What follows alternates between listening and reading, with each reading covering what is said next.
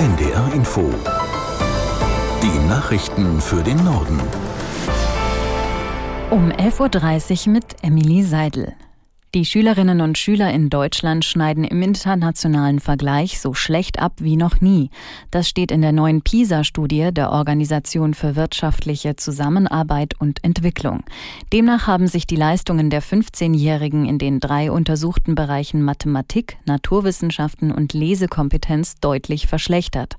Katharina Seiler in Berlin erklärt, warum Deutschland bei PISA so schlecht abschneidet. Also ein Grund ist sicherlich Corona, sagen die Forscher. Denn Deutschland sei schlecht auf den Distanzunterricht vorbereitet gewesen. Es sei wenig mit digitalen Medien gearbeitet worden.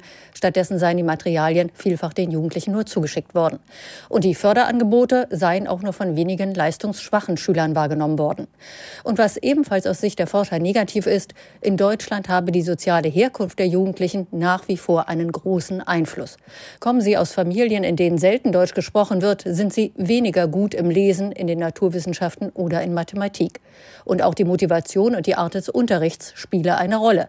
Gerade im Fach Mathematik habe das Interesse der Jugendlichen stark abgenommen. Und was kann man dagegen tun? Die Forscher sagen, dass die Sprach- und Lesekompetenzen bereits in der Vorschule gefördert und die Schulen ganz grundsätzlich viel besser ausgestattet werden müssten. Das globale Klima hat sich in den vergangenen Jahren immer schneller verändert. Das geht aus einem Bericht hervor, den die Weltwetterorganisation bei der UN-Klimakonferenz in den Vereinigten Arabischen Emiraten vorgestellt hat. Aus Dubai Werner Eckert. Die Temperaturkurve geht steil nach oben, zeigen die Daten der WMO. Jedes der letzten Jahrzehnte hat einen neuen Temperaturrekord aufgestellt. Das vergangene war im Schnitt 1,1 Grad wärmer als zu Beginn des 20. Jahrhunderts. Und die Hälfte des Anstiegs ist alleine seit 19 1990 gemessen worden. Die Folge Starkregen und Hitzewellen. Besonders betroffen sind die Ozeane, die 25 Prozent der Klimagase aufnehmen. Das führt zur Versauerung und 90 Prozent der zusätzlichen Wärme. Zugleich zeigt der Bericht eine dramatische Beschleunigung der Eisschmelze und des Anstiegs der Meeresspiegel. Die WMO warnt auch vor den wirtschaftlichen und gesellschaftlichen Folgen der Extremereignisse.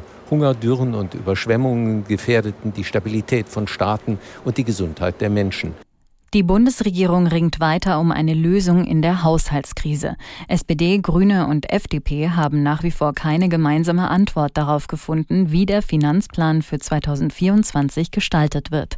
Aus Berlin Philipp Eckstein. Bei den nötigen Sparmaßnahmen drängt die FDP weiter darauf, dass beim Bürgergeld gekürzt wird. Der Zeitung Bild sagt der FDP-Fraktionschef Dürr, bei den Beratungen über den Haushalt sollte auch über die Berechnung des Bürgergelds gesprochen werden. Die Aufforderung kommt einen Tag, nachdem Arbeitsminister Heil von der SPD klargemacht hatte, es bleibt bei der bereits beschlossenen Erhöhung der Regelsätze zum 1. Januar 2024.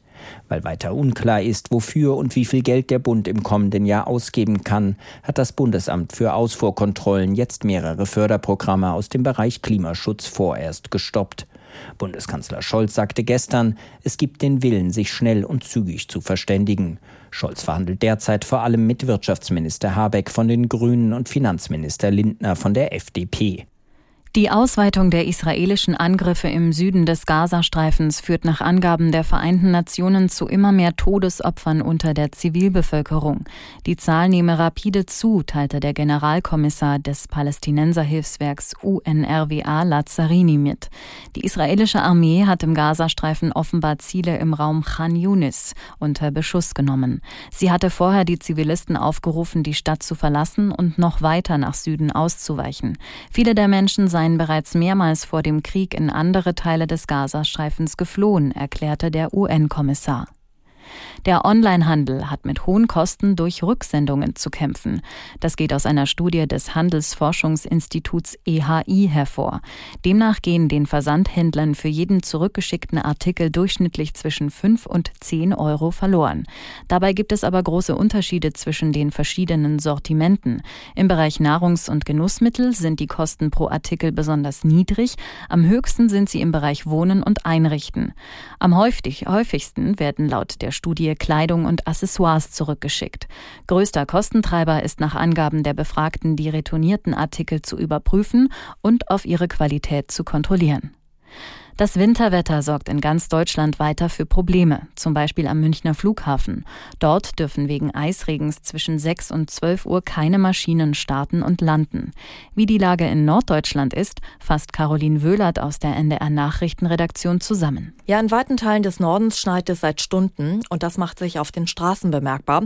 Teilweise gibt es kilometerlange Staus, weil die Menschen langsamer und natürlich vorsichtiger fahren und weil es auch Unfälle gab. Betroffen sind vor allem der nördliche Teil Niedersachsens, Hamburg und das südliche Schleswig-Holstein.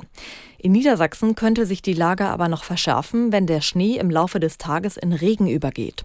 Das Wetter soll auch in den kommenden Tagen so bleiben. Zum Wochenende hin sollen die Temperaturen dann aber wieder steigen. Das waren die Nachrichten.